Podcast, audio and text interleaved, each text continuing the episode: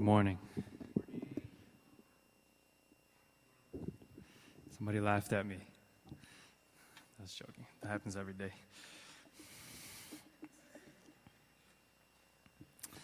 Uh, it's great to see all of you. So nice to see uh, Brother Henry, who's uh, been doing ministry in Taiwan, and I want to welcome him back. He's been with us for a long time. Um, if you're visiting, welcome to you. Uh, I hope it's been encouraging to pause and reflect with us during this Advent season. Um, we were just talking about this at our youth group on Friday. One of the things that keeps us going as humans is the ability to hope. Uh, my professor used to say, I'm not optimistic, but I'm a prisoner of hope. And as God gives us glimpses of hope today, I pray that we can gain strength as we wrap up this year together. Well, we're continuing our Empowered series, thinking about what it means to receive from and follow Jesus as his disciples. And I want to show you on the screen what we've uh, covered so far. Uh, so, the pattern in Matthew 8 through 10, as we've been saying, is this alternating sequence of Jesus healing and then teaching us how to follow. Last week, he showed us his faithfulness in three of his miracles, and today he gives us our mission as disciples. Well, let me read our text for us, and then we'll get into it. Matthew 9 35 to 38. And Jesus went throughout all the cities and villages, teaching in their synagogues and proclaiming the gospel of the kingdom and healing every disease and every affliction. When he saw the crowds, he had compassion for them because they were harassed and helpless, like sheep without a shepherd. Then he said to his disciples, The harvest is plentiful, but the laborers are few.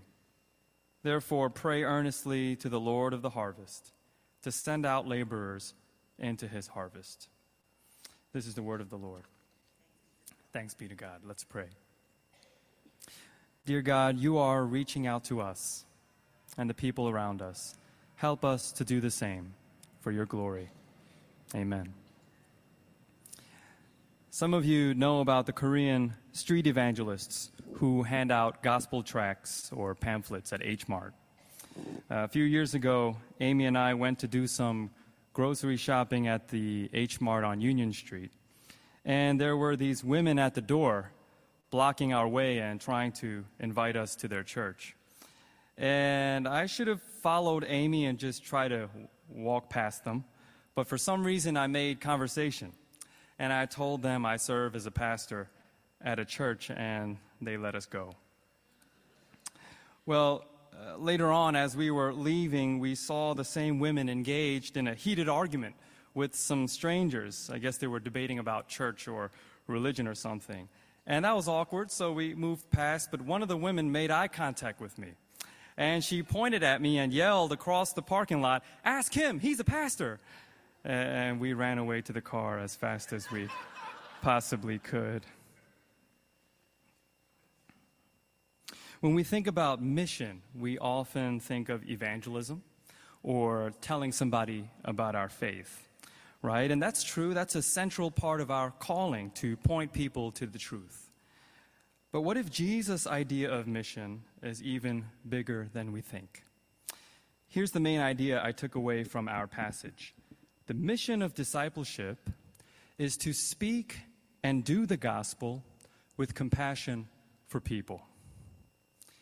The mission of discipleship is to speak and do the gospel with compassion for people. Uh, three points to bring that out. Number one, speaking the gospel. Number two, doing the gospel. And number three, praying for laborers. First, speaking the gospel. So, our text today is a kind of summary of Jesus' ministry that Matthew gives us. It says he went throughout the cities and villages interacting with various people. And one of the things it says he did was to teach and proclaim the gospel of the kingdom. Right? He used words and conversations to draw people to himself. Now, I want to focus on that phrase, the gospel of the kingdom, because it clarifies what Jesus means by the gospel. Uh, a lot of times, if you've been at church for a while, you'll hear people describe the gospel like this You're a sinner, but Jesus died and rose again for your sins, and if you trust him, you can go to heaven. That's often what we hear, but that's actually not the gospel. Uh, the gospel is the good news of who Christ is, what he's done, and what he's doing for his glory. Part of that is to save you from your sins through the cross and resurrection. But the gospel goes beyond our individual salvation. The good news of the gospel is that God is renewing all of creation through Christ, and He's going to bring a new heavens and a new earth for His glory. Uh, that's why it's called the gospel of the kingdom, because yes, He's confronting people about their sin and repentance, but He's also healing, comforting, challenging systems, and serving the least of these because His heart is for holistic renewal. And so, for us, family of God, part of speaking the gospel is not just talk about people going to heaven, which is so important, but also to recognize the physical, cultural, and political brokenness our friends are living in right now. And to show our friends that Jesus' gospel can speak to those things too. Uh, it's recognizing that Christ can meet them where they are. Esther, our children's ministry director, sent me a podcast episode called Why Youth Leave the Church. And one quote that stuck with me was from a young person. He said to the interviewer, I'm tired of the church giving me answers to questions I'm not really asking. Oftentimes, when we're not aware of the whole picture of somebody's life, and we just present the gospel narrowly as you should believe in God and come to church, we can miss where our neighbors are. For example, so many of our friends have been changed by the pandemic. We're in an age of anxiety and isolation because of social media. And we have this increased sense of injustice because previous generations or systems have been so hurtful to us. These are some of the realities that are shaping people's questions today, right? In other words, our friends are not asking, is God real or is church good for my life? No, instead, they're asking, is God safe? Is the church just? Or will I be gaslit in here too? Will I be marginalized in here like I am out there? Don't we as Christians wonder that too sometimes. When Jesus looks at the crowd in verse 36, he doesn't say he wanted to convert them. Uh, no, it says he had compassion on the harassed and helpless. He noticed that they were under a lot of pressure from society, and he wanted to be with them in that. How can we, as a church, imitate Jesus and listen to people in our generation? how can we affirm for them that a lot of what they're feeling is valid and that Jesus sees and hears and stands for them? How can we invite people into a space like that? And, and that's our mission to make sure that sheep find shelter under a good shepherd against a brutal society. Uh, but a lot of times, our sense of control prevents us from being open minded for our friends. So often, church has packaged evangelism as a very particular thing bringing people to church, getting them to heaven, and moving on. But what if our friends in New York City are seeking different kinds of answers in their day to day? Family of God, the gospel is able to handle the world's burdens. But are you willing to pay attention and allow Christ's power to stretch you in your conversations, prayers, and humility with those around you. Here's what one pastor says The streets will never hear the church unless the church is willing to hear the streets. That's speaking the gospel of the kingdom. Second, doing the gospel. Well, Jesus not only teaches and proclaims, he also acts in the community, healing diseases and afflictions. And he's showing us both a ministry of word and deed. Uh, there's a famous quote which says, Share the gospel, use words if necessary. Uh, and people have rejected that because, of course, we need words. Our first point was to speak the gospel. But the message of that quote is encouraging our actions to demonstrate what we stand for. Uh, and so, another part of our mission is not only to listen and speak with our neighbors, but also to support them tangibly where they need. And Jesus shows a, a practical guideline for how to do this. Look at the two words again in verse 36 harassed and helpless. Uh, that's often what it means to live in a busy world, right? Harassed by the powers and structures that be, and helpless against all the demands that are asked of us. How do we respond to those two realities? Well, to the harassed, we become hosts, and to the helpless, we become helpers. First, we become hosts. The, the, neighborhood in North Jersey where I grew up was pretty densely packed, and there were a lot of Italian families living there. And whenever we walked home from school, we would see all the Italian grandmas and moms sitting on their front steps or porches watching over the kids.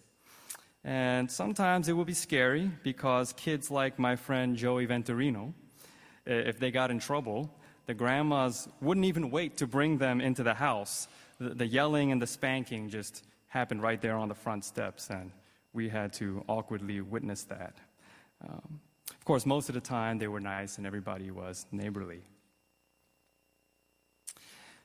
Before he passed away, Pastor Tim Keller wrote about this idea of porches.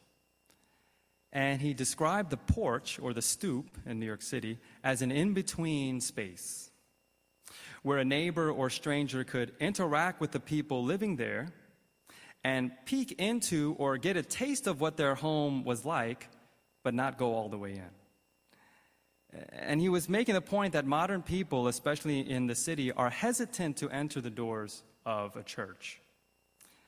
But what would it look like for the church to have porch like spaces where people could get a peek into or get a taste of what the gospel is about, but not go all the way in? Uh, Keller says the porch would be a place where people are able to see the gospel modeled, question the gospel, and hear about it from a skeptical distance.